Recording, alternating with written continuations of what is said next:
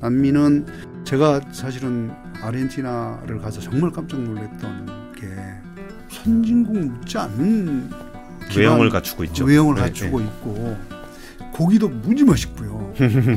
와인도 너무 맛있어요. 그거를 이제 물어봤어요. 야 이거 왜 수출을 안 하니? 그랬더니 야 우리 맛있고 돈 내고 수출을 해. 기본적으로 마인드셋이 그렇고요. 음, 수출하는데 수출세가 붙습니다. 인구도 많고 음, 자원도 많아요. 그렇죠. 근데 그 자원은 몇 사람에게 그렇죠. 집중돼 있는 거고 음, 그게 일반 사람들의 소비력과 GDP가 높아져야 서로 협력 관계가 구축이 될 텐데 네. 이 시장은 그런 시장이 아니다. 음.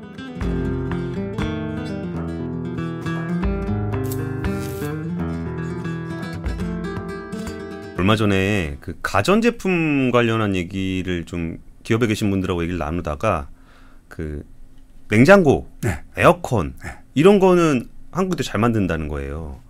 그럼 중국은 뭘 더 잘 만드냐 그랬더니 로봇 청소기 얘기를 하는 거예요. 그러니까 로봇 청소 로봇 청소기? 아니 뭐 아니 그러니까 좀 싼 청소기라든지 뭐 이런 거 잘 만든다 그러면은 그러니까 싸게 잘 만든다. 뭐 이런 거 그게 아니라 오히려 그 센서를 통해서 그 가정을 다 그려내고 그렇죠. 이걸 지가 가서 먼지 털고 뭐 물 빨고 막 걸레 빨고 그러는 그 로봇 청소기가 거의 따라잡을 수 없을 정도로 격차가 벌어졌다는 거예요. 그게 이제 고위 기술 격차가 나기 때문에 그런 거거든요. 데이터 아. 처리 장치라든지 데이터 처리 기술이라든지 이런 것들이 이제 고위 기술의 차이가 나기 때문에 그거를 사용한 중위 기술도 차이가 나는 거예요. 이제. 음, 그러니까 아예 중위에 있는 에어컨 냉장고는 여전히 우리가 더 여전히 우리가 잘하지만 제조를 잘하니까. 오히려 고위로 가면 더 안 된다. 그러니까 이제 이- 이렇게 한번 구분해 볼 수 있는데 프로세스 기술이 굉장히 중요한 예. 어, 영역이 존재하고 그 다음에 어, 아이디어, 창의력, 데이터 기술이 중요한 영역이 존재해요.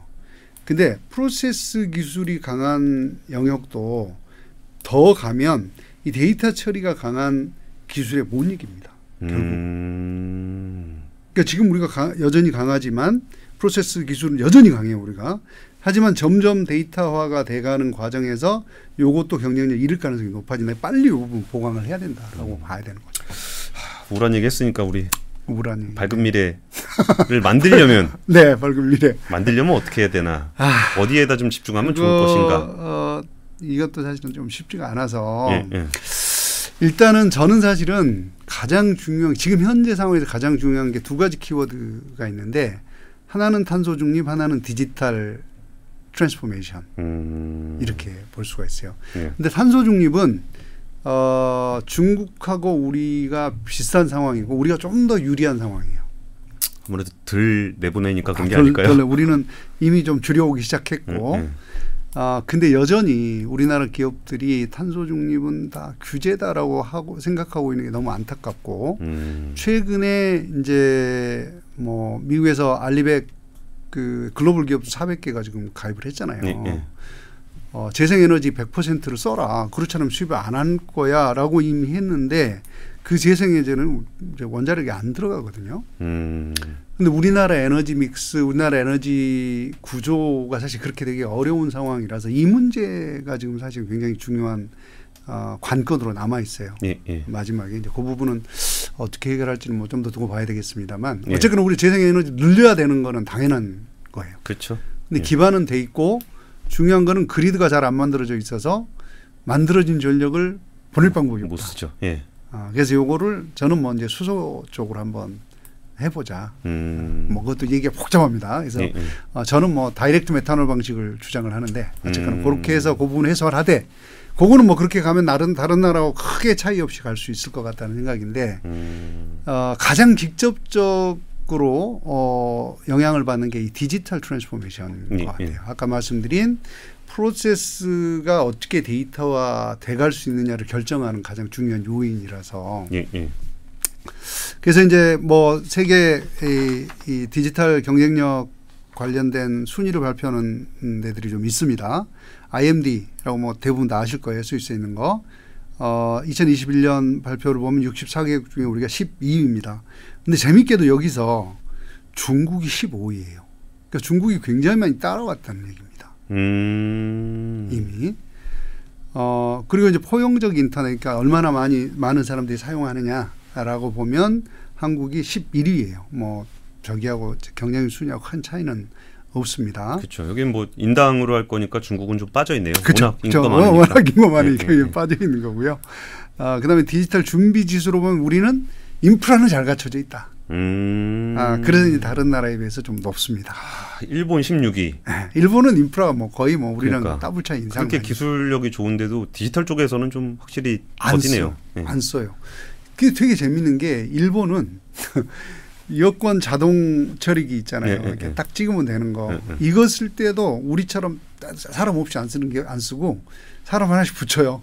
음, 찍어주는 사람 붙이죠. 찍어주는 사람 붙여요. 그래서 일본 은 정말 참 특이한 나라다. 아. 고용을 굉장히 중요하게 생각하는. 어, 우리나라도 그 자동 주차 해놓고서 그 주차권 그 사람이 받아서 껴주고 막 아, 사람. 껴주고. 오래 가진 않았지만. 근데 그거 있다가 다 없어졌잖아요. 그렇죠. 음, 그 일본은 근데 이 디지털 쓰는 방식이 좀 달라서 음. 우리랑 직접적으로 비교하면 좀 어렵습니다. 음. 그런 그 전통이 좀 있는 것 같아요. 음. 이제 그거 그런 차원에서 보면 우리가 12위라는 게 어떤 의미를 갖고 있나를 한번 볼 수가 있는데 이 인구 100명당 100메가bps 이상 이제 예. 그 고정 광대역 가입자 수 를 보면 대한민국이 40%로 1위입니다. 전 세계 1위입니다. 다시 말해서 인터넷 인프라 짱이다. 음. 전 세계 1위. 어느 나라도 여기 우리나라 커버할 수가 없습니다. 좀, 좀 조금 안타까운 건 저걸로 이렇게 보니까 인터넷 깔아놓고 유튜브나 보고 있다 뭐 이런 그런 느낌도 좀 프로그래밍도 좀 하고 너무 빅데이터도 처리하고 그래야 되는데 너무 세게 얘기하지 마세요. 뭐 쇼츠 보고 있고 그게 사실은 가장 아, 아픈 가장 아픈 데를 훅 찔르면 어떡합니까? 네. 그런데 아무튼 인프라는 뭐 기가 막히게 잘 돼 있다. 이게 음. 실제로 아, 우리나라는 이제 기가 네트워크를 쓰기 시작을 했잖아요. 그렇죠. 근데 미국은 2025년까지 100메가bps 전체를 까50% 이상을 까는 거가 목표고요. 예. EU도 마찬가지입니다. 음. 그러니까 여기 이제 100메가bps만 해도 우리나라랑 차이가 많이 나는 거죠, 사실은. 그렇죠. 예. 그 네트워크라는 측면에서는 너무 대한민국이 잘 발달돼 있다. 음. 어, 이렇게 얘기를 할 수가 있을 것 같아요. 사실 제가 뭐 우리 국민들을 폄하하는 건 아니고 아무래도 좀 인구 밀도가 좀 높으니까 그 국토가 좁고 그럼 통신망 깔기가 사실 미국보다는 좀 수월한 아유, 측면은 비교가 안 되죠. 비교가 안 되죠. 그리고 또 우리나라는 그 통신사 세 곳에 이제 정부 입김이 워낙 강해서 안 깔면 알지 뭐 이런 것도 있고 근데 이게 놀랍습니다. 한번 보십시오. 여기 그 미국은 그렇다 치고요. 네. 어, 인구 우리보다 훨씬 작은 스웨, 스위스, 스웨덴, 포르투갈 이런 나라들보다 우리가 훨씬 높잖아요. 음. 아니, 뭐 핑계 대면 뭐 스위스는 산이 많은가 보다, 뭐 스웨덴은 날이 추운가 보다. 막. 근데 압도적으로 높긴 하네요. 격차로 보더라도 격차로 압도적으로 높죠. 예, 예. 이게 정말 이게, 이게 정말 어, 잘한 정책이다. 이 독일 같은 나라보다 독일 우리나라보다 뭐 크죠. 큰 나라긴 하지만 차이가 어마어마하게 나잖아요. 그러니까 기술 강국임에도 불구하고 네. 그러네요. 디지털 우리가 아무튼 인프라는 뭐 짱이다. 음. 그런데 문제는 이제 이거죠. 어떻게 쓰느냐. 음. 사실은 digital transformation 그러면 제일 먼저 오는 게 이제 우리가 뭐 아까 센서 말씀하셨잖아요. 예. cloud computing이에요. 음. 왜냐하면 어디서나 접속할 수 있고 어떤 형태든 보관할 수 있고 이게 되려면 cloud computing이 확보가 돼야 되거든요. 음. 그거를 활용, 그거를 많이 해야 아, 아 이게 경쟁력이 높구나 활용을 잘하는구나. 그리고 뭐 우리 IoT에서 데이터 막 모아갖고 한다 그래 이거 언제 중앙 집중식으로 합니까? cloud로 해서 바로 거기서 써야죠. 이런 이런 것들이 이제 지표라서 보면 어 뭐 우리나라가 지금 아주 밑에 있습니다. 그러네요. 중 특히 이제 중소기업 수준 잘하는 데하고 이 잘하는 나라들 있잖아요. 50% 30% 40%대 되는 요 나라들하고 예, 예. 이걸 보면 중소기업 차이가 많죠. 근데 주변에서 봐도 중소기업 중에 클라우드 컴퓨팅을 쓰는 데를 많이 못 본 것 같기는 해요. 그래서 제가 맨날 하는 얘기가 중소기업들한테 아니 인력도 없고 돈도 없는데 뭐 하려고 시스템을 직접 만들라 그러세요. 그냥 클라우드 쓰세요. 음. 우리 대기업들도 자기 것만 고집하거든요. 그래서 이렇게 되는 거예요. 우리는 사실 여기 가장 주- cloud computing 쓸 때 가장 중요한 거는 개방성이에요. 개방성. 음. 뭐 옛날에 누가 그런 얘기했죠. 삼성동물원, 현대동물원, 뭐 LG 동물원 음. 자기네들끼리만 논다는 거예요. 아, 그거 하나 그냥 사파리 크게 만들면 되는데. 어, 아. 그래갖고 예를 들면 자기가 다 해야 돼. 뭐 나는 제조도 있고 서비스도 있고 유통도 있고 뭐 data company도 있고 IT company 다 해야 돼. 금융도 있고 다 해야 되는 거예요. 그러니까 이제 개방성이라는 게 내 데이터 남 보여주는 건 아니잖아요. 그렇죠. 네, 그렇죠. 그게 아니고 내가 남의 거를 쓸 수 있는 자세. 음, 남의 서버 computing power를 어, 사용할 쓰고. 음. 바깥에 있는 걸 쓰는 내가 굳이 안 만들어도 되니까. 음. 이런 건데 이런 게 너무 약하다. 지금 우리가 아까 우리가 인프라 차원에서 이 독일하고 비교 안 된다 그랬잖아요. 예, 예. 그런데 cloud computing 차원에서 보세요. 독일이 여기 있잖아. 우리보다 훨씬 높잖아요. 음. 이런 거를 보면 아 우리 사회가 아직도 굉장히 폐쇄적이구나 음. 이런 생각을 해볼 수가 있습니다. 예. 그리고 많은 분들이 cloud computing 그러면 보안 얘기를 해요. 그렇죠. 근데요 개별 기업 서버가 털리는 건 봤어도 cloud computing 서버가 털리는 거 봤습니까? 못 어렵습니다 이거는. 사실 저 그 얘기도 들었어요. 이제 각각 집에서 발전하는 거하고 발전소에서 반, 발전하는 그렇죠. 거하고 뭐가 더 안전하냐. 어, 우리 집에서 하는 게 훨씬 안 돼. 아니, 우리 집에서 하면은 내가 하는 건데 그 사, 언제 사고 나도 사고 날 수 있는 거잖아요. 근데 중앙 집중화가 돼 있으면은 그거를 안전 설비 같은 경우도 훨씬 더 많이 깔았을 거고. 아 cloud computing 활용 비중이 낮다는 것도 참 음, 상당히 네. 중요한 의미를 갖고 있습니다. 예, 예. 거기다가 이제 제가 그 말씀드린 이 digital transformation의 핵심은 on-demand service다. 즉 고객이 원하는 시점에 원하는 장소에서 원하는 형태로 그들이 갖고 있는 문제를 풀어줘야 돼요. 다 개별화된 서비스가 필요합니다. 음, 예. 과거처럼 대량 생산을 해서 뭐 silver bullet 하나 갖고 뭐 모든 문제를 해결하는 이게 불가능하다는 얘기예요. 예, 예. 이런 시대는 이미 지났고 개별 고객들이 원하는 솔루션을 만들어줘야 되는데 그렇게 하려면 비용이 너무 높아지잖아요. 그렇죠. 그걸 해결하는 유일한 방법이 digital transformation이다. 음. 그 중에서도 핵심 솔루션 중에 하나가 CRM이다. CRM이 뭐죠? customer relationship management. 어. 고객 이 이, 이 고객을 이해하고 고객이 필요한 소, 이 문제를 찾아내고 그들이 필요한 솔루션을 찾아내는 솔루션 예, 이게 예. CRM인데 예, 예. 우리는 매우 낮아요. 매우. 음. 그러니까 우리나라 기업들이 우리는 고객 중심입니다. 맨날 얘기하는데 말만 고객 중심이야. 음. 실제로 내가 필요한 내가 필요한 솔루션을 잘 안 만들어줘요. 그래서 예. 우리 이제 뭐 시- 삼성에서 그런 거 나왔잖아요. 그 Bespoke 서비스. 네, Bespoke. 아시죠? 예, 냉장고. 에어컨, 뭐. 냉장고, 에어컨, 세탁기 뭐 각종 가전을 요거 요거 요거 그러면 색깔 딱 맞춰갖고 탁 높이도 맞추고 앞으로 튀어나오는 거 줄이고 막 예, 이런 예, 거 예. 탁 해주거든요. 예, 예. 이런 방식의 서비스가 이제 on-demand service예요. 예, 예를 들어서 아까 아디다스 뭐 물론 실패하겠습니다만 내 발에 가장 맞는 나의 움직임에 가장 잘 맞는 신발 그걸 내가 주문하면 만들어 준다는 거죠. 예, 예. 버버리 우리가 이제 버버리 그럼 바바리 코트 뭐 이런 얘기 하잖아요. 그렇죠. 근데 예, 예. 이거 개인이 주문하면 직접 자기가 디자인할 수 있어요. 그럼 그걸 만들어줘요. 그렇게 하려면 뭐가 필요하냐? 예를 들면 실루엣, 디자인, 뭐 저 색상, 옷감 이것들을 다 모듈화해야 돼요. 음. 그래서 120만 개 조합을 만들어 놨어요. 자기가 고객 선택할 수 있도록. 선택 딱 하면 주문해서 자기가 만들어서 보내줘요.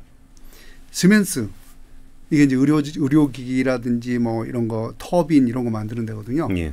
거기가 이제 디지털 트윈을 쓰는데 고객이 디자인을 해요. 그리고 주문을 합니다. 그러면 24시간 이내에 99.7%가 만들어져서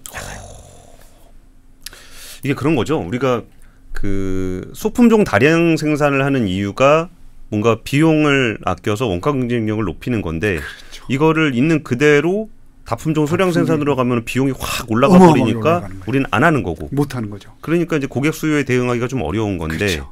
이거를 고객 수요에 대응하면서도 원가를 낮추는 것이 그렇죠. digital transformation이다. 아, 어. 그 핵심은 어떻게 그걸 제가 가치 원가 딜레마라 그러거든요. 가치 원가 딜레. 아. 네, 네. 야, 그 아니 지금 이 설명을 듣고 그거를 지금 얘기를 할때 했단 말이에요 지금. 아, 제가 눈치밥은 있습니다. 너무 안 돼.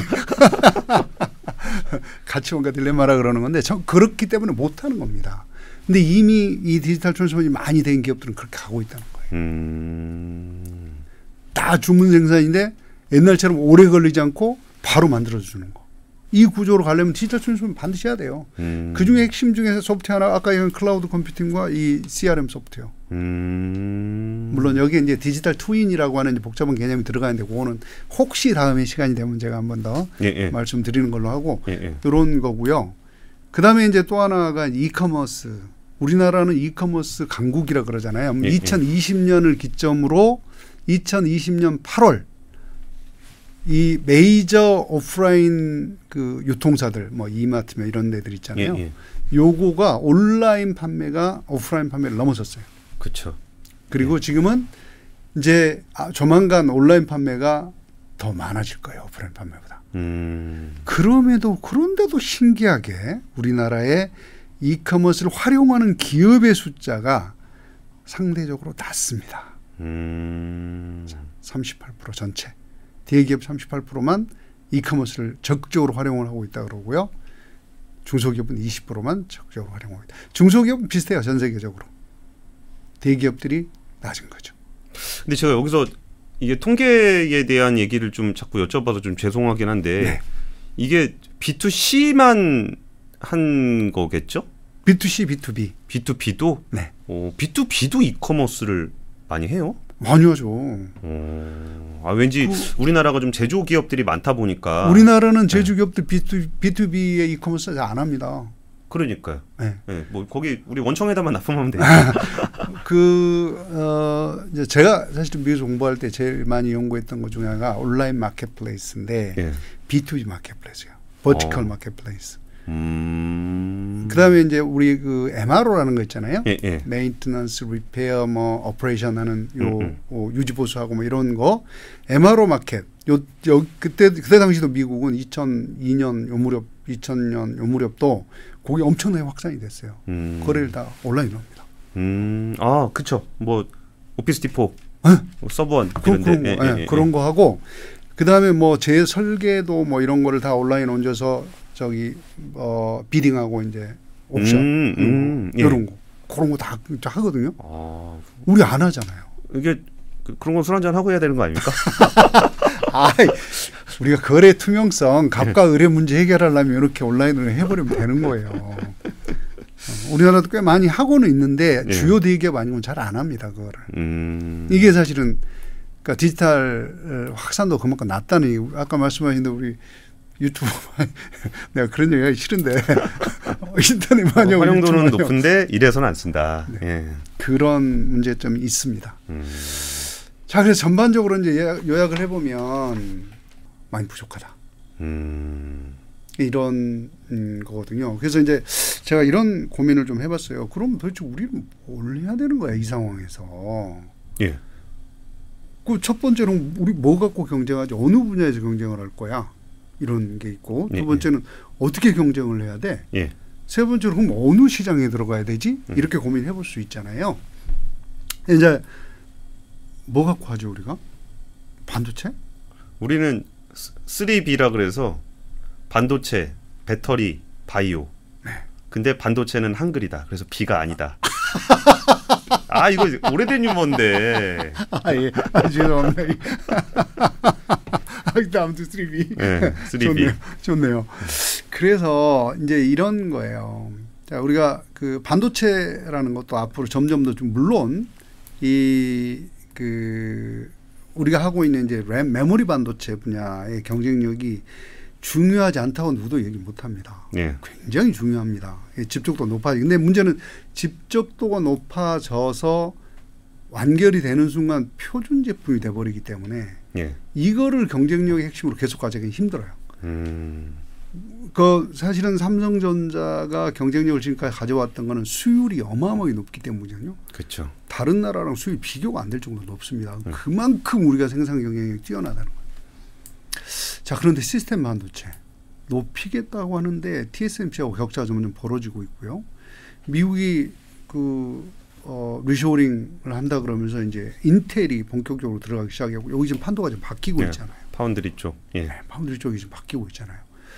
이거 과연 우리가 경쟁 삼성이 경쟁을 가질 수 있을까? 저는 판을 새로 짜야 된다고 봐요. 음. TSMC 같은 구조, 즉 삼성은 자기가 제품도 만들고 반도체도 생산을 하니까 경쟁자들이 누가 거기다가 그 주문을 넣냐? 주문을 하겠어요. 예, 예. 아예 독립적으로 새로 만들거나 이런 구조로 하고 그다음에 중요한 거 파운드리가 성장을 하려면 AP를 만드는 회사들이 디자인하는 회사들이 여러 있어 생태계가 만들어야 되잖아요. 그렇죠. 우리 이게 결정적으로 취약합니다. 음, 이 부분의 인력, 반도체 인력 키운다 그럴 때 이 부분 석박사 인력을 좀 많이 키워야 돼요. 음, 그런데 여기는 문제가 누군가한테 받아야 될 거 아니에요. 그쵸. 이게 글로벌 네트워크 있어야 될 거 아니에요. 예, 예, 예. 없어요. 음, 만든다고 될 문제가 아니란 말이에요. 그래서 이거를 장기간 플랜을 가지고 어, 국가가 돈을 투자하겠다 그러면 사실 그런 방향으로 한번 해볼 필요는 있겠다. 예, 아, 디스플레이는 중국이 지금 어마어마하게 많이 따라왔어요. 예. 우리가 더 이상 경쟁을 LCD는 이제 안 될 것 같습니다. LCD는 끝났습니다. 예, LED 잘 모르겠어요. 아직은 퀘스천. 네. 바이오 뭘 가지고 하지? 우리나라에 하, 우리나라에 우리의 소재만으로 만든 신약이 지금까지 있었습니까? 뭐 있긴 있다고 전설로 들었습니다. 없습니다. 근데 아니 근데 뭐 팔리질 않아서 안 팔리질 않아서 예, 별로 이렇게 팔질 않아서 그렇지 뭐 있긴 있다. 제가 알기로는 없습니다. 글로벌하게 글로벌하게 인정된 어, 신약 제로입니다. 음, 뭐, 뭐 FDA 승인을 뭐 지금 앞두고 있다, 뭐 임상한다 이런 얘기는 엄- 엄청 많이 나왔는데 아직까지 없죠. 그럼 뭘가 건강기능식품?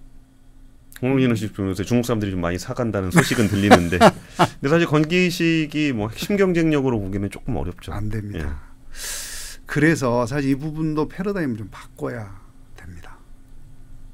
배터리, 배터리 정말 기술 경쟁력을 우리가 가진다면 예, 지금과 같은 형태가 아닌 다른 형태. 리튬 이온이 아닌 뭐 전 배터리 전문가는 아니라서 예, 그야말로 뭐 전고체 배터리에서 획기적인 아이디어가 나온다든지 예, 리튬 이온이 아닌 흑연을 갖고 뭔가 새로운 방식을 만들어낸다든지 정말 가격이 싸면서도 새로운 방식으로 배터리 시장에서 경쟁할 수 있는 핵심적인 무엇인가 나오지 않으면 어렵다. 음, 어, 어쨌거나 신재생 에너지가 활성화되면 그리드가 굉장히 중요하고 예, 그리드만 갖고 해결이 안 되는 가능성을 해결하기 위해서는 반드시 무엇인가 캐리어가 존재해야 되는데 예, ESS 하나만 갖고는 불가능하다.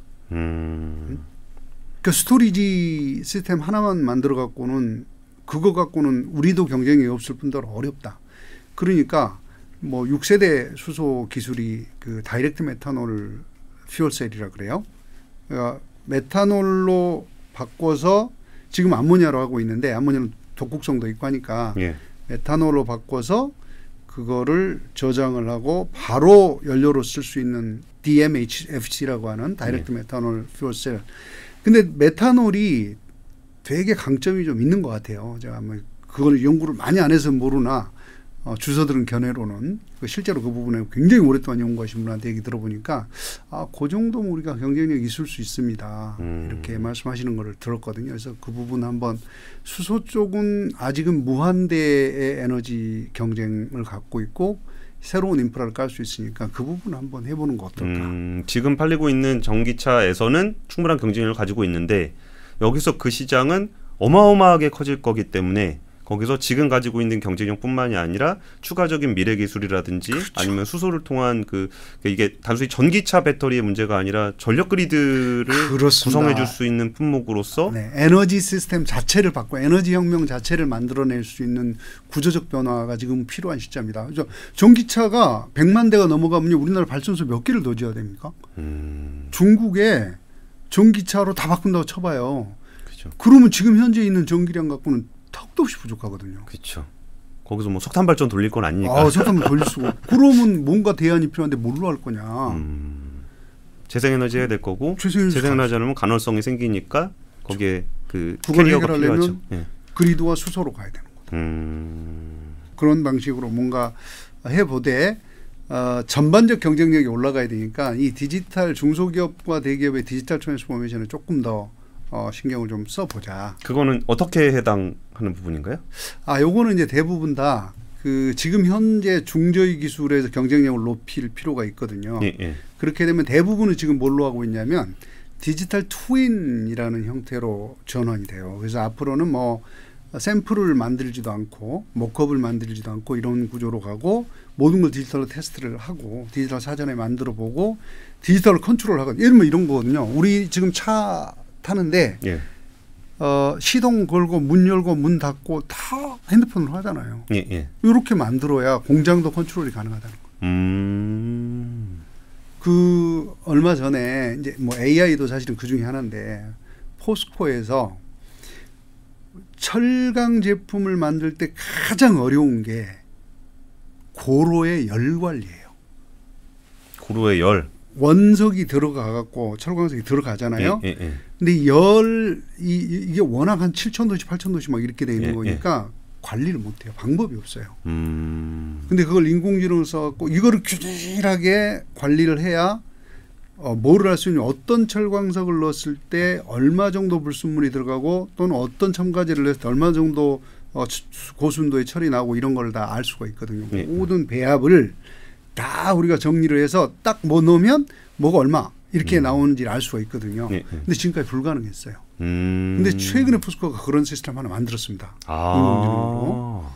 그래서 근데 이제 고로 위에 있는 이 여기 들어와 있는 열 관리가 제일 어렵다는 거예요. 음. 그건 컨트롤이 아예 안 되니까. 예, 예. 그거 할 수 있는 방법을 찾았고 그래서 어느 나라에서 들어온 철광석에 어, 어, 철광석을 어느 정도 열에서 어떤 이 뭐 첨가제를. 집어 넣었을 음, 음. 때 어느 정도 순도의 철이 나온다라는 걸 이미 밝혀냈고 음. 그래서 무려 뭐 어, 4천억 원? 네, 예, 예. 절감 효과를 가져왔다 그래요. 그만큼 철을 더, 더 만들 수 있는 거죠. 어.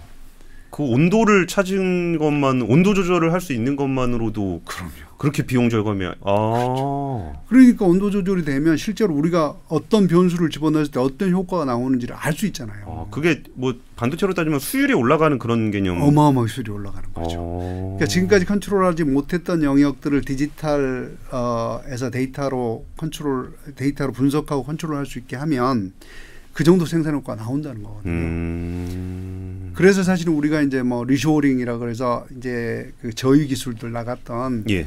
뭐 신발, 섬유 이런 것들도 갖고 들어올 수 있다는 거예요. 음. 이거를 데이터화해 갖고 컨트롤을 하면 그래서 이제 그런 영역에 일단 하나 투자가 필요하고요. 그다음에 아주 고 어, 위로 가면 분자 단위의 물질을 컨트롤하는 거가 이제 quantum computing이라는 음. 게 있거든요. 그러면 이제 예컨대 약품 같은 거는 분자 단위에서 컨트롤을 하면 부작용을 많이 줄여낼 수가 있고 예, 예. 그다음에 소재를 표- 이 화합했 융합했을 때 어떤 게 가장 효과 있는지 금방 알 수가 있거든요. 예. 그래서 바이오 산업에도 엄청나게 중요한 영향을 미칠 거고. 음. 근데 그런 쪽에 디지털 전환들이 빨리 좀 어, 돈을 좀 더 투자를 하고 돼야 한다. 음. 어, 이런 얘기고 그렇게 함으로써 생산 효율성도 높아지는 거고. 근데 그 와중 그것만 하면 기존에 있는 거니까 결국 에너지 기반을 바꾸기 위해서는 수소라고 하는 측면에 좀 더 많은 투자를 해야 되고 그다음에 어, 신소재 그거를 어, 저장하고 활용하는 쪽에 신소재 쪽에 좀 더 많은 투자를 해야 될 필요가 있겠다 이런 음. 생각인데 근데 문제는 이제 어디 가서 팔지? 음, 그러니까 지금 사실 이게 마지막 질문으로 넘어가고 싶었는데 이거 되게 어려워요 요즘에. 어렵습니다. 우리 그동안 중국에 팔았단 말이죠. 근데 이제 이게 중국에서 파는 거를 미국에서 안 사준다 그러면 우리도 덩달아 장사를 못하는 상황이 되는데 그렇죠. 우리는 어- 어디에다 팔아야 됩니까? 우리도 결국은 팔아서 달러 받아야 그렇죠. 굴러가는 경제 구조잖아요. 그렇죠. 예. 그래서 사실은 저는 중국을 무시하면 안 된다. 일단 중국은 계속 지켜봐라. 그리고 우리가 어쨌거나 중국하고는 똑같이 아까 제조 경쟁력의 싸움이라 그랬잖아요. 네. 제조 경쟁력이 높아지면 중국 내에서도 경쟁력을 가질 수 있다. 그러니 그거는 버리지 말고 그냥 가져가되 최소 우리가 미국하고 유럽 쪽 좀 더 신경을 써야 돼요. 음. 그 다음에 협력할 국가가 하나 있습니다. 지금 이제 떠오르는 인도. 인도. 음. 그리고 사실은요, 되게 재밌는 거. 인, 이 인도네시아가 인구가 많잖아요. 예. 거기 꽤 되죠. 음, 3억 명. 3억 명. 넘죠. 예. 이 시장을 아시안 시장을 무시하지 무시하면 안 된다. 어차피 인도를 놓고 보면 아시안 시장도 같이 붙여가면 됩니다. 음. 그래서 사실은 인도와 아세안 시장을 좀더 어, 포커스를 할 필요가 있다. 그래서 여기는 시장이 개발되는 단계부터 그러니까 원래 이제 혁신을 통해서 나오는 제품들은요 예. quality가 좀 떨어질 수 있습니다. 음. 그래서 낮은 초기에. 예. 네, 초기에 예. 그래서 낮은 시장의 테스트가 같이 올라가는 필요가 있다. 시장과 같이 성장할 필요가 있다. 음. 그래서 사실 이런 그런 관점에서 이 두 시장을 좀 놓고 어, 인도는요 디지털 역량이 굉장히 강합니다. 그렇죠. 거기도 참 신기한 나라죠. 그 개인들의 디지털 역량이 굉장히 뛰어난 나라죠. 그리고 사실 저는 중국보다는 인도를 훨씬 선호하는데 물론 뭐 어떤 사람들은 막 인도 덥고 더럽고 뭐 카스트 계급 제도 때문에 뭐 어렵고 폭력 많고 이렇다 그러는데 좀, 좀 어수선하죠. 거기가 민주제 국가다 보니까. 예. 바로 그것 때문이에요. 예, 예. 저는 중국보다 훨씬 낫다고 생각해요. 음. 정치 체제가 안정이 돼 있잖아요. 중국처럼 어느 날 갑자기 확 바꿔갖고 야 이런 거 안 하는 기업 다 내보내 이렇게는 안 한단 말이죠. 음. 그리고 이제 정치적으로 안정이 돼 있고 앞으로 저, 더 안정될 거라고 보고 사람들이 수준 높아요. 거기 음. 그 저기들은 그 인도의 나름 엘리트 그룹들 어, 대학 졸업한 이 그룹들은 굉장히 수준이 높아요. 음. 그래서 우리가 협력해서 가도 될 만한 파트너다 라고 생각을 하고 있습니다. 예, 예. 그래서 그런 부분에 조금 더 초점을 둬서 이 시장 쪽으로 좀 더 진입을 하고 특히 우리 그 중소기업들도 이쪽에서 아웃소싱을 좀 할 수 있도록 음. 어, 고민을 좀 할 필요가 있겠다. 음. 근데 사실 지금 그 장표 써주신 거 보면은 다 써놓으신 거 아닙니까? 전 세계? 근데, 근데 오히려 남미 아프리카까지 한번 들어. 남미는 되게 재밌는 되게 재밌는 5대양 6대주 중에 지금 호주가 빠진 것 같은데. 네, 호주는 뭐 자원을 갖고 먹고 사는 나라인데 네, 네. 인구가 2,500밖에 안 되기 때문에 예. 딱히 뭐 그렇게 언급을 해야 될 만한 데는 아니라서 예. 근데 아프리카는 사실은 자원 때문에 했는데 저는 자원이라 그러면 오히려 몽골이나 중앙아시아 쪽이 더 나을 것 같아요. 음. 우리가 근접성도 그렇고 몽골은 정말 어, 어마어마한 자원들이 있거든요. 예. 그래서 히- 뭐 우리가 히토리 그러면 맨날 중국만 바라보고 있는데 몽골이 이제 어려운 점은 루트가 없다는 거. 이게 가져오기가 힘들죠. 가져올 수가 없다는 예, 거잖아요. 예. 중국 거쳐서 와야 되니까. 우리가 러시아랑 관계를 좀 중국은 좀 그렇다. 러시아랑 관계만 잘 만들어도 충분히 가능하다. 블라디보스토크 쪽으로 나오는 것도 물론 음. 조금 복잡하긴 합니다만 어쨌거나 그럴 필요는 있겠다. 그래서 오히려 몽골 쪽을 조금 더 포커스를 하고 중앙아시아 쪽 을 좀 더 포커스를 할 필요가 있겠다. 아프리카보다는 음. 이미 그쪽은 중국이 뭐 아프리카. 거의 그- 다 그- 가져가 그렇죠. 있기 때문에 예, 예. 그건 어렵다. 음. 그래서 시장으로서의 매력은 아직은 뭐 인도나 동남아보다는 훨씬 떨어지는 데고 그렇기 때문에 자원이라면 오히려 몽골이나 중앙아시아 쪽을 한번 고민을 해보고 시장은 어, 동남아와 인도를 좀 더 focusing을 해서 보고 대신 유럽과 미국은 놓치면 안 되는 시장이니 거기는 반드시 가고 그렇죠. 남미는 어, 잘 모르겠어요. 호불호 갈리는 것 같아요. 음. 남미는 제가 사실은 아르헨티나를 가서 정말 깜짝 놀랐던 게 우와 얘들이 선진국 못지 않는 어떤 외형을 갖추고 있죠. 외형을 네, 갖추고 네. 있고 고기도 무지 맛있고요. 와인도 너무 맛있어요. 아 아르헨티나 와인 맛있죠. 말백 네, 네. 최고입니다. 그런데 그거를 물어봤어요. 야 이거 왜 수출을 안 하니 그랬더니 야 우리 수- 물이 맛있고 돈 내고 수출을 해. 기본적으로 마인드셋이 그렇고요. 음. 수출하는데 수출세가 붙습니다. 음. 아 이거는 좀 쉽지는 않겠다. 왜 그 나라가 그렇게까지 그 과거에는 어마어마했잖아요. 그쵸. 그런 나라에다가 이렇게 떨어질 수밖에 없었는가? 그런 생각이 좀 들거든요. 그래서 시장이란 결국 그 나라의 GDP가 쭉 같이 성장을 하고 제조 기반도 성장을 하고 그러면서 우리가 협력 관계에 일방적으로 우리가 무엇인가를 파는데 제조된 제품을 파는데 거기에 아무것도 없다면 그건 시장으로서 가치가 별로 없는 거다. 음, 서로 주고받을 게 있어야 되는 거지. 그렇죠. 우리가 그냥 일방적으로 팔기 좋다 파는 이걸로는 의미 없다. 음. 그래서 남미 시장은 상당히 부정적으로 저는 보고 있는 겁니다. 인구도 많고 음. 자원도 많아요. 그렇죠.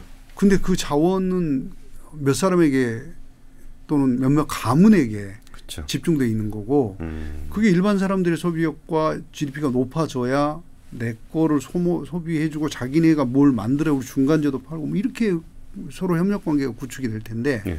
이 시장은 그런 시장이 아니다. 음. 지금은.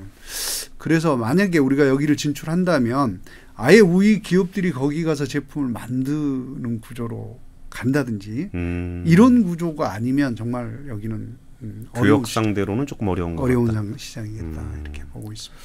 알겠습니다. 우리가 참 글로벌 유동성부터 시작해서 지금 남미와의 교역 관련한 얘기까지 와봤는데 사실 중요한 거는 우리가 가야 되는 방향이라는 거는 사실은 되게 명확한 것 같아요. 근데 우리가 이걸 어떤 속도로 어떻게 갈 것이며 그 과정에서 발생할 수 있는 수많은 잡음들을 어떻게 극복해 나갈 것인가에 대한 것들이 중요한데 결국 이런 내용들에 대한 그 합의 그리고 이거를 또 돌파해낼 수 있는 추진력 들이 좀 필요하지 않을까라는 생각이 듭니다.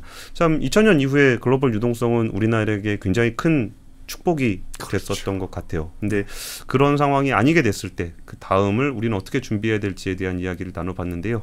오늘 그 서강대 김용진 교수님과 함께 좀 우리나라의 미래 그리고 디지털 transformation에 대해서 이야기 나눠봤습니다. 감사합니다. 네, 감사합니다. 감사합니다. 초청해 주셔서. 복잡하고 어렵게 느껴지는 재무제표와 용어들. 친절한 투자 멘토 사경인 마스터가 매주 새로운 콘텐츠로 알기 쉽게 설명해 드립니다. 재무제표 분석과 포트폴리오 구성, 뭐 양대 재무제표라고 그러면 대차대조표랑 손익계산서가 있거든요. 매수 매도 방법, 이때 사는 게 좋겠네. 이렇게 사면 좋겠다. 근데 이렇게 살려면 뭘 해야 되냐면요. 나머지 3분의 1은 놔둬봅니다. 어디까지 가는지.